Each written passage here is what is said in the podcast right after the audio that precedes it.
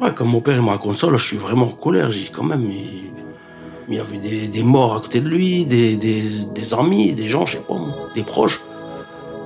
Pour moi, ça, je finis, euh, je en psychiatrie, je finis, je sais pas, cabossé, fini. Maintenant que je sais, euh, voilà, je, pense que je suis beaucoup plus apte à, vivre en fait euh, ma vie qu'avant, où j'étais hantée par des fantômes et que je ne le savais même pas. Maintenant que j'ai lu ces mémoires, j'ai très envie de réparer ce silence de ma part. J'ai plein de questions de précision, j'ai mis plein de petits post-it euh, dans le livre à des passages où, où j'ai envie qu'ils réagissent. Après, je sais que ça va pas être facile. En tout cas, faire parler ces mémoires, euh, faire parler ces récits de personnes colonisées comme euh, mon père, ça me permet de euh, quelque part d'avoir le sentiment de lui rendre justice, un peu de justice. À l'origine de ces fragments d'Algérie, il y a la colère, l'indignation, mais aussi parfois la fierté et la joie. Qu'il et elle soient descendants d'immigrés algériens, de militaires français, de harkis et de pieds noirs, leurs voix se détachent les unes des autres en fonction de leur point de vue et de leur héritage. Au fil de mes recherches, j'ai réalisé que les mémoires pouvaient être plurielles, à la fois contradictoires et complémentaires, au sein du même groupe mémoriel.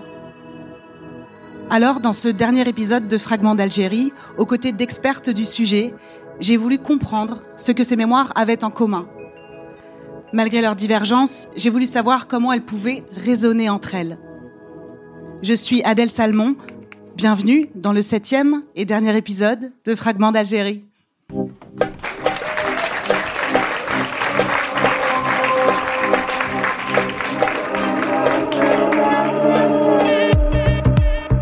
L'Algérie, c'est la France. La guerre coloniale, une gigantesque affaire commerciale. Qu'attendez-vous pour vous soulever? C'est difficile de se figurer son grand-père comme un assassin. Le souvenir des Harkis doit être gravé dans la mémoire nationale. C'est un déshonneur, monsieur le président C'est quelque chose de vertigineux, d'effrayant en fait. C'est pas juste une histoire entre les gentils et les méchants, c'est un monde en noir et blanc. Bonsoir à tous, merci beaucoup euh, d'être avec nous ce soir et d'être venus surtout aussi nombreux.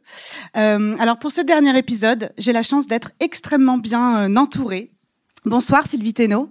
Bonsoir. Vous êtes directrice de recherche au CNRS et à l'Université Paris 1 Panthéon-Sorbonne et vous êtes spécialiste de la colonisation et de la guerre d'Algérie. Merci beaucoup d'être avec nous. Euh, Safia Metidji, bonsoir. Vous êtes euh, psychologue clinicienne et thérapeute familiale, maître de conférences à l'Université de Lille. Et en 2016, vous avez soutenu une thèse sur la mémoire traumatique des descendants de la guerre d'Algérie. Bonsoir Kautar Archi. Euh, vous êtes chercheuse en sociologie, écrivaine et enseignante à l'université Paris 13. Alors merci à toutes les trois euh, d'être avec nous. Donc ce soir, on va revenir ensemble sur les témoignages que j'ai recueillis euh, au sein du podcast Fragments d'Algérie. et on va commencer par un sujet qui est beaucoup revenu dans les interviews des descendants, c'est la question du silence auxquels les descendants ont été euh, confrontés euh, très très très très tôt dans leur dans leur vie. Euh, donc un silence au sein de leur propre famille, mais un silence aussi dans la société, au sein de l'État français. Et je voudrais qu'on commence par écouter quelques extraits qui abordent cette question. Mon père, lui, ben, je crois qu'il s'était résigné en fait. C'est vraiment devenu un mur. il s'est enfermé, voilà, dans le silence. Et, euh, et ma mère, euh, jusqu'à sa mort, elle a complètement respecté ce silence. Mais au fond d'elle, elle était vraiment révoltée. Si le gouvernement français, après la guerre d'Algérie, ne s'était pas efforcé avec autant de, de hargne à cacher la réalité de cette guerre et de ce qui s'y était produit, on serait dans une mémoire tellement plus apaisée aujourd'hui, 60 ans après. Je crois pas avoir besoin qu'on reconnaisse euh, des souffrances. Euh, j'ai besoin qu'on établisse les faits. Euh, j'ai besoin qu'on dise en fait l'indicible, qu'on dise la violence, qu'on dise la torture. Si c'est la France qui a commis ça, il faut le dire. Si c'est le FLN qui a commis ça, il y a des erreurs dans des guerres, donc euh, il faut le dire aussi, c'est un fait et qu'on passe à autre chose. On ne connaît pas la vérité. Alors, Sylvie Thénault, est-ce que pour vous, cette idée du silence d'État, euh, c'est une perception erronée de la part des descendants ou est-ce que euh, la France euh, a vraiment mené une politique euh, publique sur la mémoire de la guerre d'Algérie? Qu'est-ce que vous en pensez? C'est toujours très paradoxal euh, pour moi l'idée du silence parce que euh, c'est effectivement une constante des discours chez les gens qui ont vécu cette guerre ou dont les familles l'ont vécu. Et d'un autre côté, euh, nous les historiens, on peut collecter quantité d'indices disant que, euh, bah, quand même, euh, on en parle beaucoup plus. En particulier, moi j'aime bien faire des comparaisons. Euh, je prends la guerre d'Indochine, ou je prends l'insurrection malgache de 1947, ou je prends la Nouvelle-Calédonie qui est complètement d'actualité et qui est pourtant une histoire coloniale à laquelle on ne s'intéresse pas. Donc j'ai pas vraiment d'explication sur le silence. Je crois que ma voisine aura peut-être plus à dire euh, sur un silence qui, à mon avis, faut, faut bien le situer dans les familles. Du côté de l'État, évidemment, euh, l'État français en 1962 est le vaincu. Hein, et c'est une défaite. Donc, on ne va pas se lancer dans une politique de commémoration nationale avec faste et grande ampleur.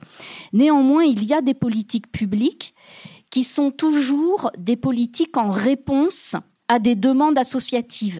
Il y a eu beaucoup de lois concernant les Français d'Algérie rapatriés pour les aider à se réinstaller. Alors, c'est insuffisant, il y a toujours des revendications, mais il n'empêche qu'il y a eu beaucoup de lois, beaucoup de dispositifs. Concernant les harkis, ça a été beaucoup plus tardif parce qu'en fait, les harkis n'ont pas du tout eu la même organisation associative, donc ils n'ont pas réussi à peser de la même façon. Mais en 94, il y a un grand plan harki, puis depuis, il y a eu plusieurs dispositifs. Et puis les anciens combattants, les deux premières associations d'anciens combattants, elles naissent pendant la guerre. Donc en 67, il y a un titre de reconnaissance de la nation. En 74, il y a une carte d'anciens combattants c'est pas encore dans le cadre d'une guerre, c'est dans le cadre d'opérations de maintien de l'ordre. Et en 1999, il y a la reconnaissance euh, de la guerre dans les euh, dans le, les textes qui régissent le statut des anciens combattants. Donc c'est un paradoxe dont je n'ai toujours pas la réponse, euh, si ce n'est que je crois qu'il y a un caractère performatif du discours sur le silence, c'est-à-dire qu'à force de répéter qu'il y a le silence, les gens en sont convaincus. Euh, et du coup, moi, ça me gêne, ce caractère performatif, parce qu'il peut empêcher euh, d'en parler. C'est-à-dire qu'on épouse le discours du silence et on le reproduit soi-même. Euh, je prendrai un exemple assez simple. Dans les programmes scolaires, il y a des évolutions. Mais à un moment donné, il y avait le choix entre les mémoires de la Seconde Guerre mondiale et les mémoires de la guerre d'Algérie. Et les enseignants portaient en majorité leur choix plutôt sur les mémoires de la Seconde Guerre mondiale. Ça leur semblait moins risqué. Ils, n'avaient pas l'impression qu'ils allaient toucher quelque chose d'aussi sensible que s'ils allaient sur la guerre d'Algérie. Alors que ceux qui ont fait l'effort de le faire ont constaté que finalement, ça se passait bien dans leur classe. Safia Metidji, dans le cadre de vos recherches et de vos consultations, vous avez aussi constaté le poids du silence chez les descendants euh, des familles liées à la guerre d'Algérie. Euh, quel est l'impact de ce silence sur leur existence? Euh, alors, peut-être des silences, je vais l'utiliser sans doute euh, au, pluriel. Euh, on parlait justement précédemment du silence de, l'État, mais par définition, le, le, silence de l'État préserve aussi les intérêts de l'État. Hein, donc, la, question, elle s'est faite en France, mais ça s'est aussi tissé en Algérie, à savoir qu'après une guerre, en règle générale, il faut se solidifier, il faut développer des valeurs communes pour recréer une cohésion donc, euh, de fait, euh, en France, ça a été sans doute euh, autour du déni, hein, qui s'est tissé au détriment des, individualités. en Algérie aussi, il me semble que c'est l'un de vos témoins qui s'appelle Ferrat qui disait mais voilà la, mémoire algérienne c'est la glorification c'est la victoire alors que voilà il y a sans doute une autre histoire à un niveau sous-jacent il faut aller la rechercher euh, donc il y a, y, a, y a, déjà ce, ce silence-là, puis il y a le silence sans doute militaire, le silence de l'armée, le secret défense, et puis il y a le silence euh, effectivement des personnes, des, des, des, des, petites gens, des, euh, des histoires plus familiale, avec un peu histoire avec un petit H, euh, histoire familiale, histoire personnelle. Et euh, ces silences-là, euh, comme le disait Sylvie Thénault à l'instant, c'est très juste. Euh, il y a des familles où on parle. Hein, euh, J'avais même une patiente qui me dit mais moi mon père il arrête pas de me parler de la guerre d'Algérie euh, mais tout le monde se lève avec mes frères et sœurs on lui dit ah non pas encore enfin euh, donc il y a des familles où ça parle et puis on n'a pas forcément envie d'entendre ça c'est toujours aussi intéressant et puis il y a des familles effectivement où on n'en parle pas parce que ce sont des silences secrets. Hein, tout le monde sait plus ou moins et puis on n'en parle pas forcément. Euh, il y a des silences oubliés. Euh, véritablement, euh, qui ne hantent pas. Et puis il y a effectivement le silence traumatique. Et c'est très important de, de parler de, de silence au, au, pluriel. Tout le paradoxe du silence aussi sur le plan euh, euh familial, ce que j'observe, c'est que c'est justement lui qui transmet. Là où on imagine que la parole serait celle qui euh, euh, serait euh, par le, par le verbal permettrait en tout cas d'en savoir quelque chose, eh bien c'est pas si vrai. Euh, je pense que c'est Hélène qu'on a entendu tout à l'heure qui disait mais euh, moi euh, quand on, on, on, me parlait je, je, suis comme une paroi de verre où tout glisse enfin c'est il y a des paroles qui font silence justement en fin de compte je pense vraiment que le silence c'est ce qui véritablement est transmis euh, et ce qui suscite effectivement aussi euh, euh, la curiosité. Ce sont des silences euh, parlants et qu'on reçoit, et il s'agit effectivement de savoir quoi, quoi véritablement en faire. Euh, c'est Kierkegaard, le philosophe, qui disait mais euh, le plus sûr des silences, euh, ce n'est pas de, de, de se taire, ce n'est pas de, de se taire, mais de parler. Parler, ça peut être effectivement une sorte de brume, de brouillard, euh, pour ne pas être entendu véritablement. Euh, le silence, par contre, c'est ça qui va éveiller au sein d'une parole. Ça se tait à un moment très précis. Et c'est ce silence-là qui va laisser place alors à de l'affect. Ça peut être des sanglots dans la gorge, ça peut être en tout cas une non-réponse. Nous, en, psychologie, en psychanalyse notamment, euh, on sait aussi qu'il sert à quelque chose. Euh, dans vos podcasts, effectivement, on entend hein, qu'il euh, s'agit de pas transmettre de la douleur à ses enfants, mais il sert aussi à autre chose, ce silence. Euh, il sert à ne pas se séparer des êtres euh, chers disparus. Dès lors que je nomme euh, l'objet d'amour perdu, je le perds. Je ne le nommerai donc pas. Et je ferai silence pour ne pas avoir à le perdre. C'est une façon de conserver intact le, le, les, les, morts d'une certaine façon. C'est-à-dire que c'est un deuil impossible. C'est aussi euh, important d'entendre le silence euh, à ce niveau-là. Merci. Euh, vous vous êtes intéressé aux descendants euh, de l'immigration postcoloniale. Euh, comment est-ce qu'on grandit euh, quand nos récits familiaux ne coïncident pas en fait euh, avec euh, le discours dominant ou avec ce qu'on peut apprendre à l'école? Qu'est-ce que ça vient créer comme décalage chez le descendant, à votre avis? Alors la question des descendants et des descendantes, elle est effectivement euh, assez euh, complexe puisqu'une partie de ces descendants euh, a décidé de traiter de cette question algérienne de manière diverse. Certains se sont engagés dans le militantisme, d'autres ont décidé de s'engager dans la voie culturelle et artistique, d'autres ont décidé de ne pas en faire quelque chose qui serait leur vie et simplement peut-être aussi effectivement garder ça au, sein de au sein de l'histoire euh, familiale. Ce qui est évident, c'est que euh, les silences euh, disent quelque chose. Nos camarades l'ont bien explicité, mais il y a aussi des des formes de pression, il y a des politiques d'État, il y a des discours euh, dominants, il y a des mensonges, il y a des réécritures de l'histoire qui empêchent aussi certaines personnes de venir attester tout simplement de la souffrance qui est la leur et de l'injustice qui leur a été euh, qui leur a été faite. Et il me semble effectivement que pour les descendants de l'immigration euh, postcoloniale, alors je généralise à travers cette expression, bien évidemment, c'est un groupe euh, hétérogène comme n'importe quel euh, groupe social que l'on saisirait uniquement à travers euh, son, ascendance. Mais quelque chose se joue évidemment ici d'un rapport de force qui va par la suite euh, se perpétuer à travers le temps, puisque si la colonisation cesse, ce n'est pas pour autant que la colonialité de l'État français disparaît. Et c'est la difficulté à laquelle euh, les descendantes et descendants d'immigration postcoloniale ne cessent de se confronter. Et je pense ici notamment aux grandes luttes historiques qui ont été menées pour l'égalité et contre euh, le racisme, si je me situe au niveau des années 1980. C'est finalement de revivre à nouveau des formes d'injustice, de revivre à nouveau des formes de marginalisation, de revivre à nouveau des crimes qui sont des crimes à mobile et à caractère euh, raciste. Les années 70 en France, notamment dans le sud, sont une période et c'est un espace qui est particulièrement marqué par cette euh, par cette histoire-là.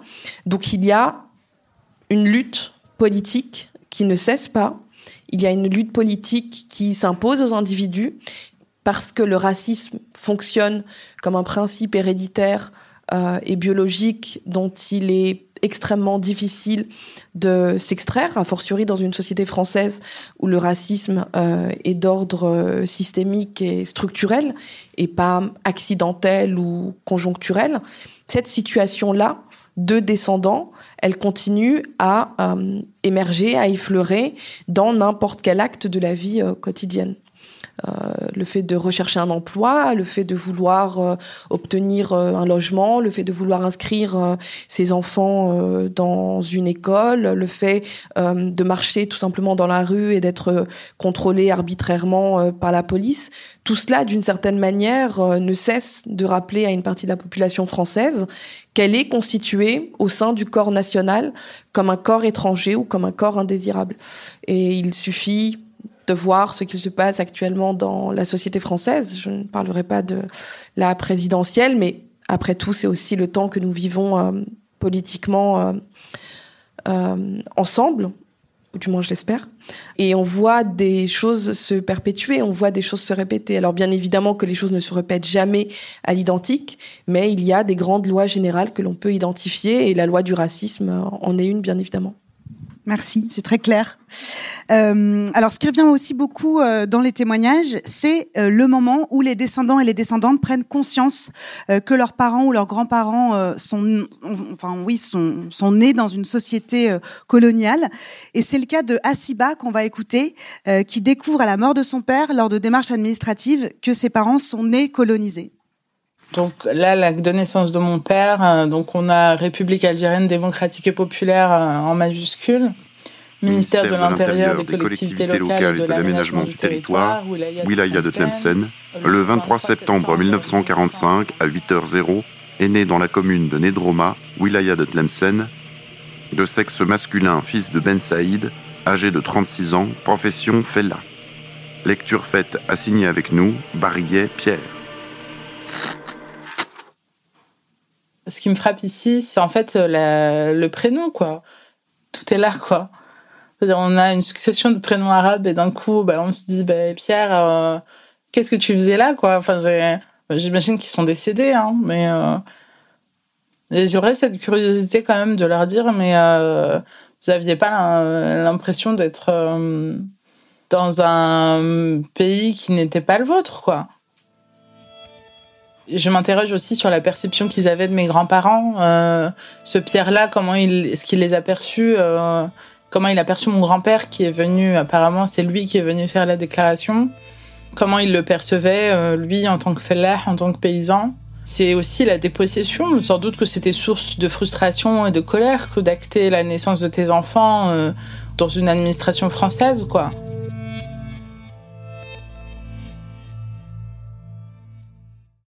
Alors, Sylvie Thénault, est-ce que vous pourriez essayer de définir, même si je sais que c'est vraiment pas facile, ce que veut dire être né colonisé en Algérie?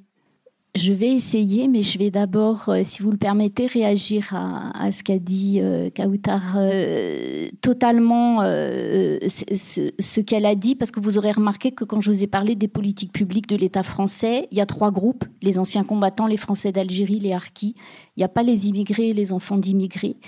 Et, personnellement, comme historienne, ça arrive souvent qu'on nous euh, qu'on nous questionne sur ce qui serait pour nous une politique juste de la mémoire. Et nous sommes nombreux à répondre que le volet de politique mémorielle qui manque aujourd'hui, c'est d'ouvrir le chantier de la lutte contre les discriminations. Et ça, ça n'est pas du tout entendu. Et moi, je fais une grande différence entre les années 80 où j'ai été sensibilisée à cette histoire par le mouvement antiraciste et aujourd'hui où dans les années 80, l'antiracisme faisait consensus et pouvait aller de soi sur une simple question de morale et de droits humains. Et aujourd'hui, c'est quasi subversif hein, de défendre une position euh, antiraciste. Alors pour répondre à votre question, euh, l'extrait que vous avez, il est fabuleux parce qu'en fait, on n'a pas beaucoup euh, d'éléments pour essayer de faire comprendre qu'est-ce que ça veut dire être colonisé. Moi, j'ai rencontré une difficulté une fois, par exemple, dans un débat dans un lycée où un jeune d'origine algérienne euh, euh, m'expliquait qu'il ne voyait pas en quoi ça pouvait être mieux de vivre aujourd'hui dans l'Algérie indépendante euh, par rapport à la période coloniale, parce qu'il m'expliquait que économiquement il y avait toujours de la pauvreté, que politiquement il y avait toujours de l'oppression, etc., etc.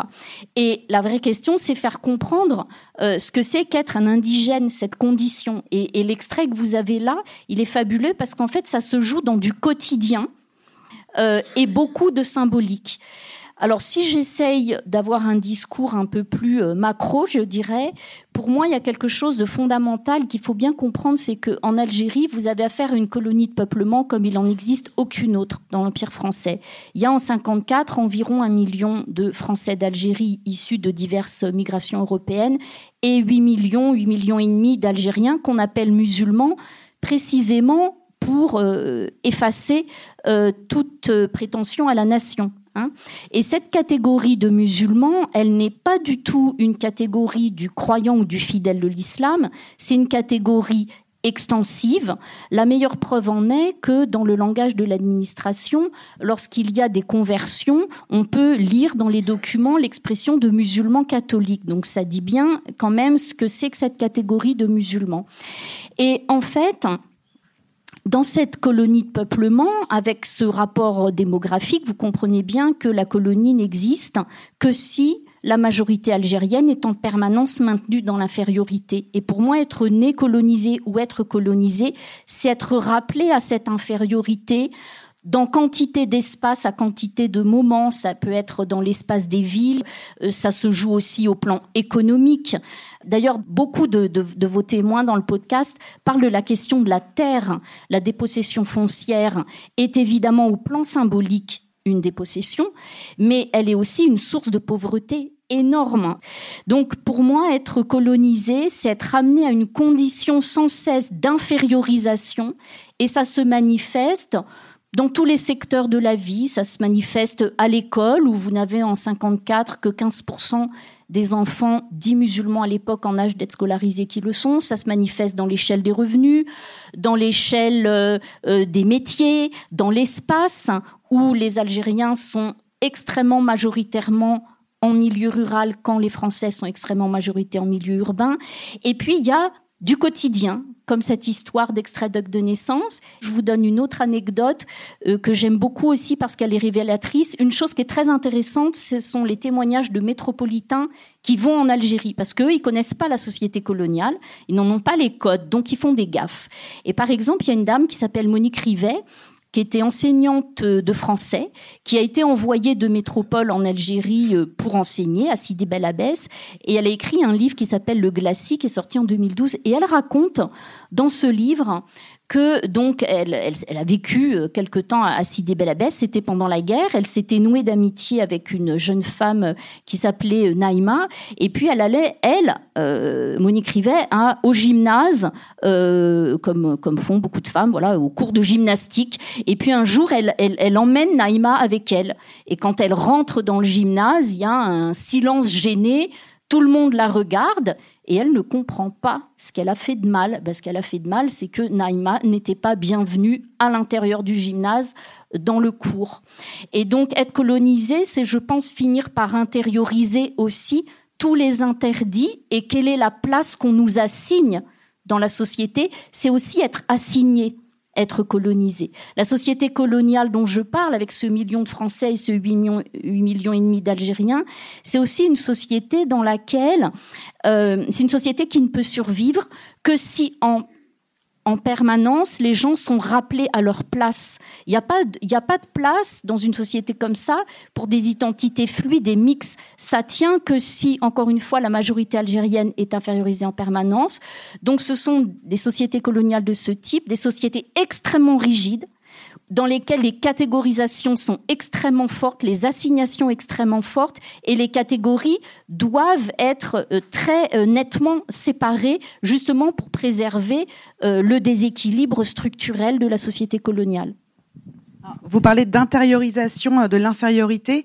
Safia Metidji, j'ai envie de vous demander, est-ce que ce, sentiment d'infériorisation, il peut se transmettre aux générations suivantes? Est-ce que vous avez constaté ça et comment ça peut se traduire chez les descendants? euh, alors être né euh, colonisé, euh, effectivement, je rejoins ce que ce que vient de dire euh, Sylvie Thénault parce que euh, au fond, l'enfant qui vient de naître et il est exilé en son propre pays, quoi. Il est dépossédé déjà, sans doute de, de, de, de, la terre, de la terre familiale. Il est sans doute aussi son avenir est restreint, quoi. Enfin, d'une certaine façon, il naît aussi assujetti euh, comment est-ce que ça peut se, se, transmettre là quand j'entends effectivement euh, qui lit euh, l'acte de, de, de, naissance, il y a un choc chez elle quelque chose qui vient les fracter et qui fait dissonance. Aujourd'hui, ça nous apparaît sans doute, euh, voilà, euh, totalement euh, choquant. Euh, et c'est bien de s'indigner aussi de, de ça aujourd'hui. Je ne sais pas comment ça se retranscrit chez elle. Je, je la sens sans doute dans beaucoup d'affects. De, de, la colère, quelque chose de l'insupportable, peut-être en toile de fond une tristesse, parce que parfois la colère peut aussi être le visage de, de, la tristesse. Euh, et en même temps, euh, je crois que ça agit chez elle euh, véritablement comme une, un sentiment de fierté. Elle le dit d'ailleurs, hein, ce besoin en tout cas de pouvoir en dire quelque chose et affirmer quelque chose de cette identité-là. De ne pas être, se retrouver un peu dans cet assujettissement mais au contraire de, de, de réparer au fond euh, euh, quelque chose de l'histoire familiale. Euh, maintenant, sur la question des immigrés, des enfants d'immigrés, pardon, euh, euh, comment ça peut être vécu Je pense que sur le plan toujours des émotions, on peut euh, observer sans doute de, de, de la fierté, comme je le disais, de la colère. Cette colère, elle peut se diriger à l'endroit de la société actuelle de euh, la France et ce qu'elle incarne.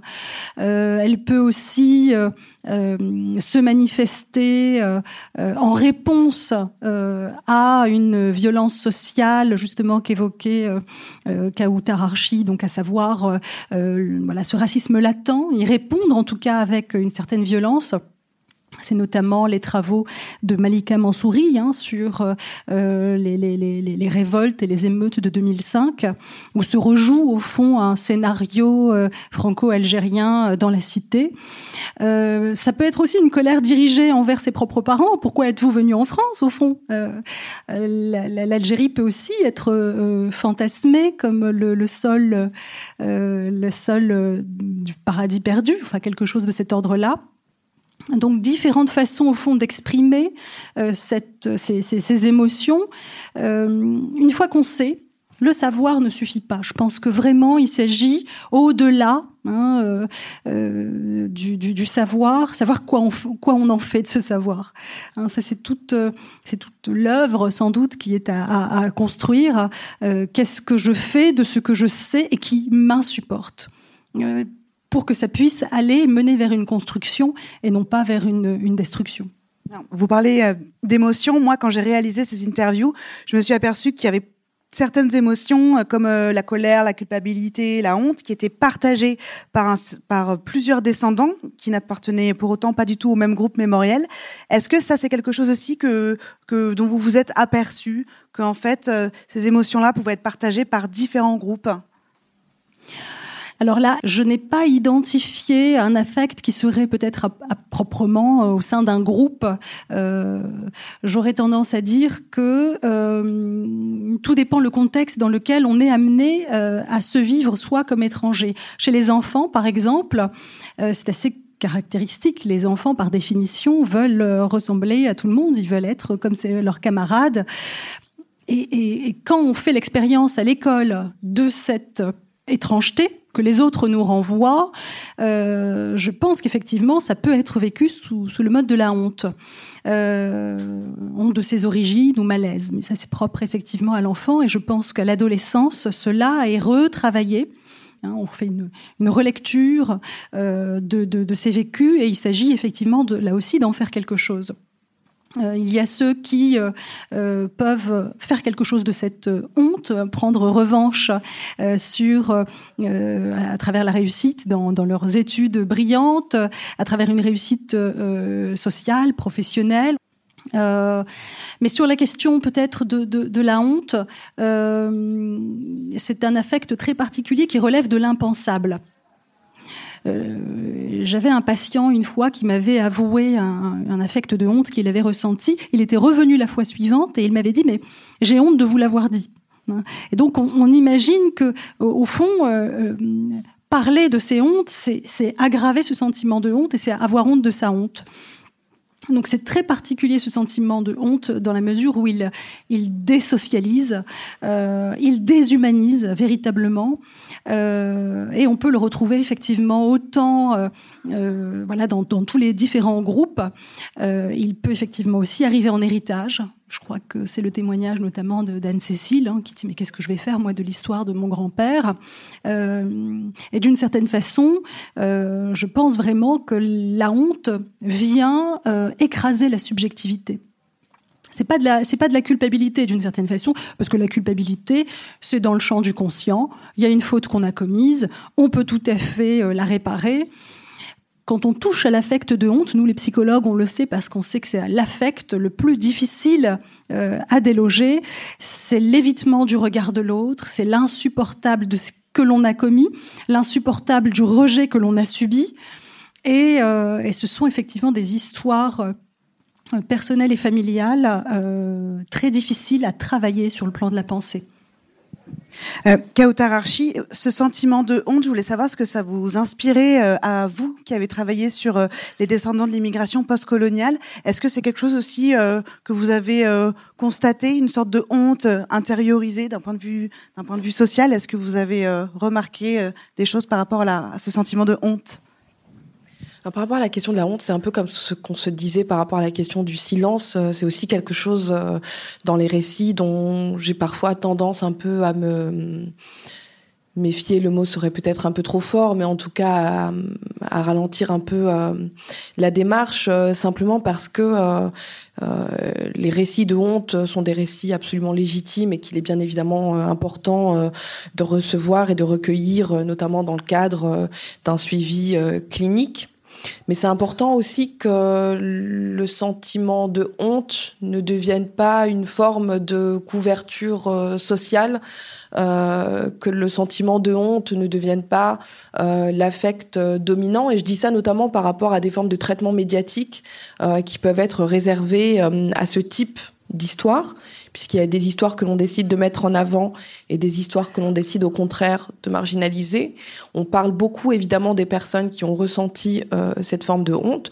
On pourrait aussi parler des personnes qui ont décidé de renvoyer la honte aux personnes qui sont véritablement honteuses, aux personnes qui devraient véritablement avoir honte de ce qu'elles ont fait, de ce qu'elles ont pu penser, de ce qu'elles ont voté, de ce qu'elles ont pratiqué comme acte, comme politique, de ce qu'elles ont prononcé comme discours.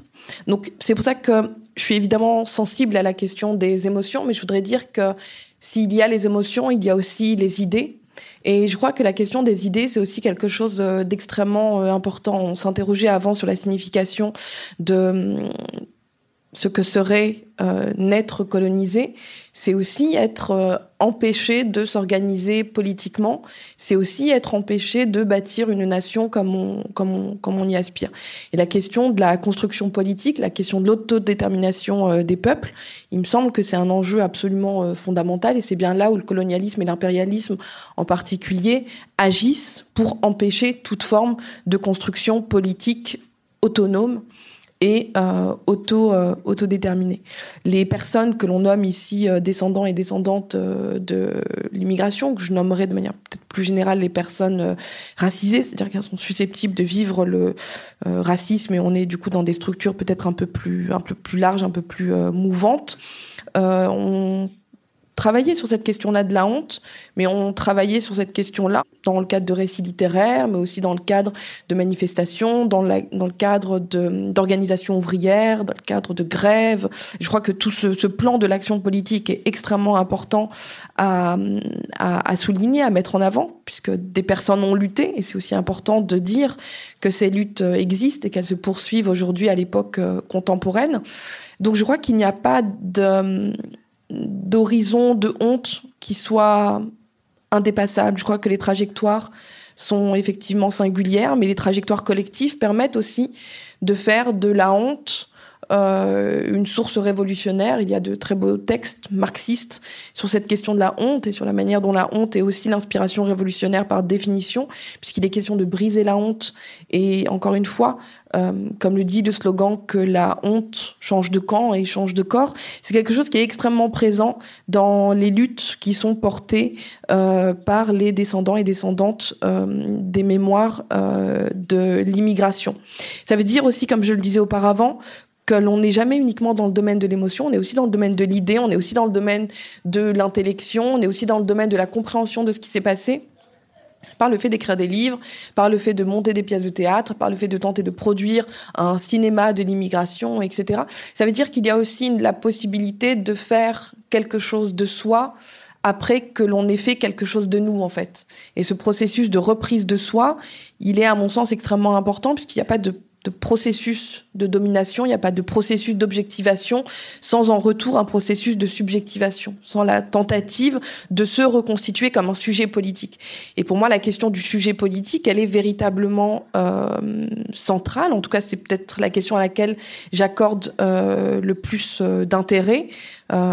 Puisque, comme on le disait auparavant, évidemment, une partie de la population n'a pas sa place dans le corps national français du fait des politiques néocoloniales qui s'y pratiquent. Mais néanmoins, ces personnes se déplacent, mais néanmoins, ces personnes luttent et ces personnes euh, font autre chose de ce sentiment de, honte et elles produisent de la de la pensée, elles contribuent à l'histoire nationale intellectuelle française.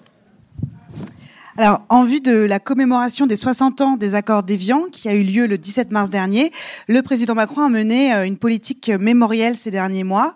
Il a reconnu des assassinats et des tortures commis par l'armée française. Il a demandé à l'historien Benjamin Stora de lui remettre un rapport pour réfléchir euh, aux enjeux mémoriels entre la France euh, et l'Algérie. Et surtout, il a beaucoup parlé de réconciliation des mémoires entre les deux pays. Donc, euh, on va commencer par écouter Abdallah, qui est fils de Harki, euh, qui revient sur la loi dite du pardon proposée euh, au Harki par le gouvernement et votée en début d'année. Et ensuite, on entendra l'avis d'autres témoins sur le concept de réconciliation.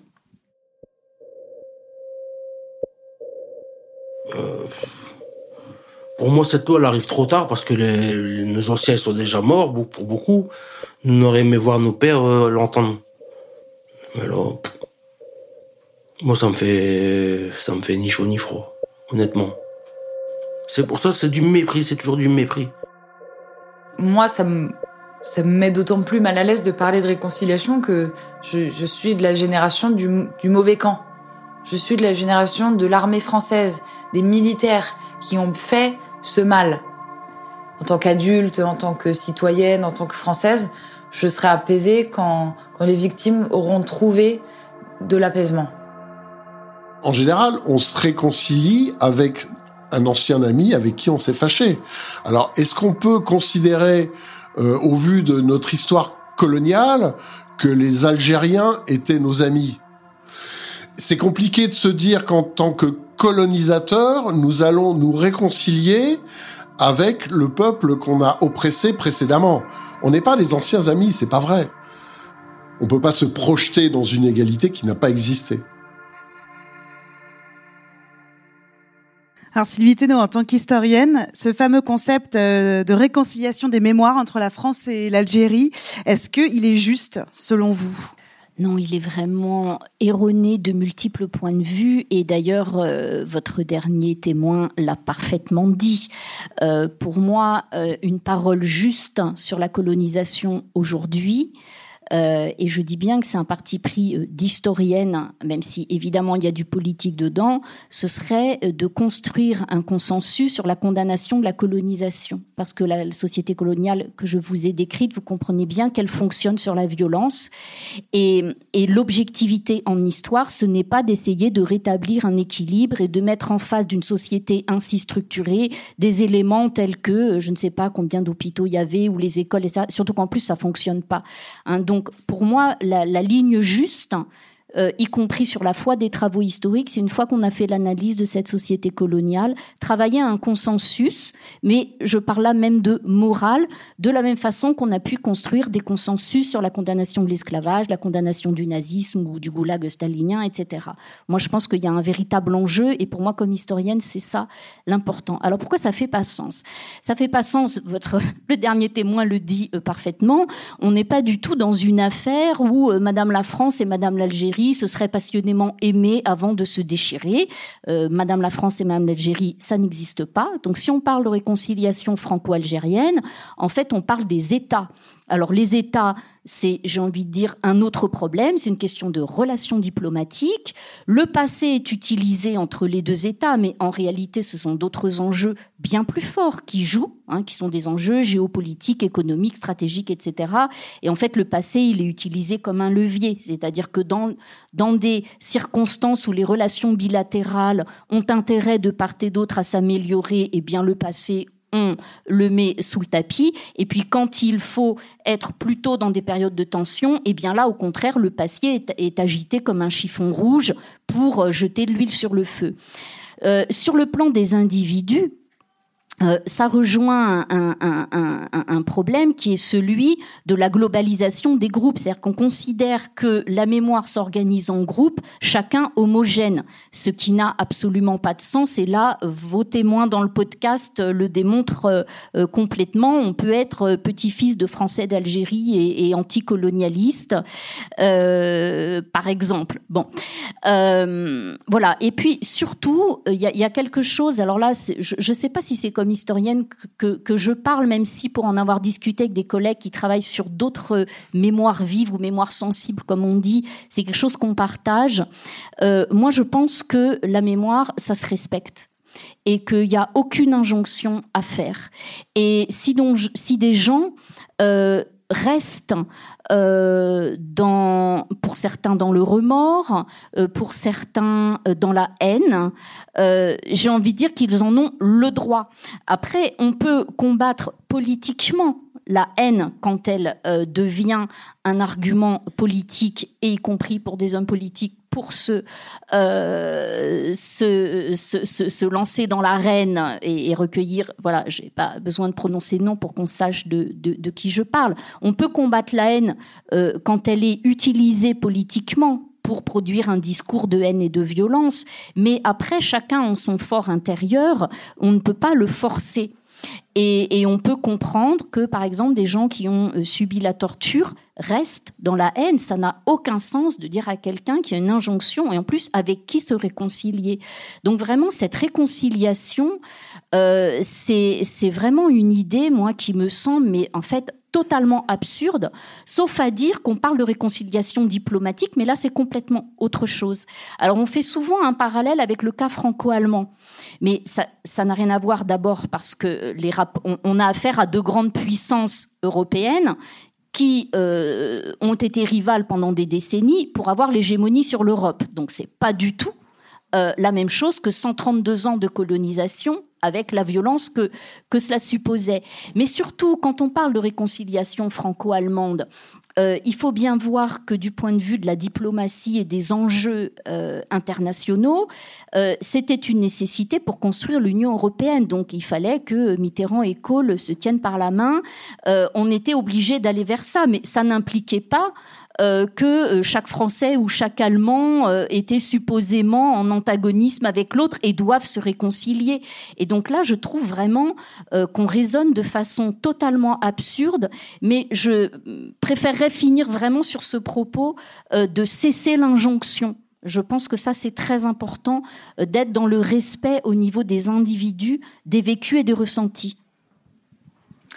Euh, Safia Metidi, on a vu dans le, dans le podcast que certains descendants avaient trouvé des outils pour réconcilier leur mémoire euh, avec celle de leur famille. Alors, euh, il y a certains de mes témoins qui se sont informés, d'autres qui ont réalisé des documentaires. Quelle stratégie le descendant peut mettre en place pour essayer de se construire avec cet héritage-là? Alors, je, je répondrai sans doute pas en termes de stratégie parce que ce, serait un terme au fond qui, indiquerait une marche à suivre. Il n'y a pas de modèle. Euh, J'ai l'impression que chacun le fait à sa façon et, et aussi à sa mesure. Euh, et donc c'est un travail sans doute très très très personnel hein, sur cette sur cette question-là. Les, les écrivains écrivent, euh, les historiens euh, pensent l'histoire, euh, les chanteurs chantent. Euh, comment trouver euh, voilà sa façon à soi, sans doute très très singulière. Et quand je dis à sa mesure, c'est comment ne pas non plus imaginer qu'on peut un peu comme Anne-Cécile l'évoque, c'est très touchant. Elle dit mais je peux pas être apaisée si je ne sens je sens que les autres ne sont pas apaisés. Donc d'une certaine façon, elle conditionne euh, véritablement sa, sa, sa, vie euh, à, euh, aux autres, enfin. Euh, et, euh, et, on imagine que c'est à la mesure aussi du, du choc et du, et du, drame qui agit sur, sur elle, l'histoire de, de, son grand-père. comment transformer peut-être ce sentiment d'impuissance en, en besoin de, de, de réparer, enfin, je crois qu'il y a quelque chose de, cette, de cet ordre là comment trouver sa façon à soi. Euh, et ça, euh, euh, parfois on a besoin effectivement d'avoir un appui, de l'aide autour de soi. Nous, on intervient aussi en tant que psychologue sur sur ces questions-là. mais encore une fois, je crois qu'il n'y a pas de, il n'y a pas une façon de faire. Chacun œuvre à sa façon. J'ai presque, enfin là me revient un peu la la fameuse légende du colibri, vous la connaissez peut-être, hein, mais euh, cette idée que euh, euh, il y a un incendie dans, dans la forêt et puis ce petit colibri, ce petit oiseau minuscule prend des petites gouttes d'eau et puis essaye d'éteindre le feu. Et au final, tous les animaux de la forêt le regardent en disant mais enfin, tu n'y arriveras jamais, c'est absurde, arrête. Et et, et, lui qui répond mais oui mais moi au moins je fais ma part. Hein. Donc je pense que d'une certaine façon, c'est de ça qu'il s'agit. Chacun euh, euh, peut faire sa part. Euh, cette politique mémorielle menée euh, par Emmanuel Macron, donc certains la qualifient de, de timide, d'inaboutie. Qu'est-ce qu'elle dit, à votre avis, de l'attitude du gouvernement et quel type d'acte, pour vous, est-ce qu'il reste à faire d'un point de vue symbolique ou même pragmatique? Alors, euh, je sais que la France est un pays euh, qui adore euh, le symbole, qui adore euh, tout ce qui relève euh, de la signification, du signifiant, du signifié. Non, plus sérieusement, je pense qu'il est très difficile de parler d'une quelconque forme de politique de la mémoire ou politique mémorielle. après tout, de manière un peu rapide, on pourrait dire ce qui est fait est fait maintenant. Euh, par contre, quelque chose euh, continue à exister. Encore une fois, c'est euh, la question des discriminations raciales telles qu'elles se pratiquent en France. Donc, on aurait pu parfaitement imaginer de la part de, du gouvernement et d'Emmanuel Macron, mais encore une fois, il aurait fallu être euh, bien naïf euh, d'un point de vue euh, politique pour y croire. Mais il serait tout à fait imaginable si tout d'un coup on se place dans une version utopiste ou dans une version où on imagine tout d'un coup un mouvement de masse se former, comme des mouvements de masse se sont déjà formés sur la question de l'antiracisme et notamment des violences policières. Mais imaginez qu'une politique antidiscriminatoire soit soit fondée, que la question, par exemple, de la mesure du racisme soit elle aussi pesée, pour que l'on puisse savoir ce qu'il se passe concrètement en termes de racialisation dans chaque secteur de la société française, qui repose la question de l'usage et de la production de statistiques ethniques. les statistiques ethniques sont déjà produites en France, mais de manière plus ou moins détournée. On ne peut pas décider de lutter contre le racisme sans en avoir une mesure, sans savoir comment euh, celui-ci se structure et se produit dans différents domaines euh, professionnels. Donc il y a ce champ politique qui serait à ouvrir, qui n'a jamais été ouvert par personne, qui sera encore moins ouvert par Emmanuel Macron au regard euh, de la manière dont il aménage sans cesse l'espace politique euh, de l'extrême droite, que ce soit avec le projet de loi sur le séparatisme, qui a été encore une fois la reconstruction d'un ennemi intérieur euh, et qui a reposé sur des fondements islamophobes particulièrement forts et récurrents. Et encore une fois, il est important de dire que malgré ces politiques-là, qui sont à mon sens souvent des politiques d'affichage, c'est-à-dire où l'on affiche une forme de vitrine. Et comme le disait effectivement Sylvie Tonneau, c'est quelque chose entre les États euh, qui se joue. Euh, il est important euh, de pouvoir euh, rappeler que les populations sont des populations qui sont privées euh, d'égalité, que l'égalité ça se construit, que ce qui a caractérisé le colonialisme et l'impérialisme, c'est la rupture totale d'égalité, c'est la sortie d'une partie de l'humanité de ce processus-là d'égalité des droits et d'égalité de traitement. Donc de penser la politique euh, mémorielle, euh, ce serait à mon sens de l'aborder par cette question de l'avenir, par cette question du futur, par cette question du présent. Et encore une fois, quand on voit ce qu'il en est du côté des violences euh, policières, on ne peut pas s'empêcher euh, de se souvenir aussi que la formation euh, des institutions policières contemporaines ont partie liée avec le fonctionnement de l'armée, avec le fonctionnement militaire tel qu'il a été perpétué pendant de très longues années. Donc quand des hommes politiques disent, par exemple, ou des femmes politiques disent, par exemple, qu'il faut envoyer l'armée dans les quartiers, euh, c'est très logique ce qu'ils disent en fait, parce que c'est une gestion coloniale de ces territoires-là qui sont euh, qui, sont visés. Euh, on dit souvent que ce sont des zones de non-droit. Ce sont des zones où le droit est omniprésent, omniprésent par la police qui fait la loi, qui fait sa loi, qui fait respecter un certain type de loi. Donc il y a tout ce chantier-là qui est véritablement, à mon sens, le chantier de la production de l'égalité. Et c'est absolument fondamental ça doit, à mon sens, être construit euh, comme un enjeu démocratique, euh, si tant est que l'on considère qu'on est dans une formation politique démocratique, ce qui, à certains aspects, peut, euh, peut être interrogé. On va terminer ce débat avec votre idéal démocratique alors. merci à tous d'avoir suivi ce débat. Merci à vous Sylvie Teno, Safia Metidji, Kautar Archi. Voilà, c'était le septième et dernier épisode de Fragments d'Algérie. Merci à tous de nous avoir écoutés. Euh, et si vous avez aimé le podcast, n'hésitez pas à en parler autour de vous surtout et à nous laisser des commentaires sur les plateformes. Merci beaucoup.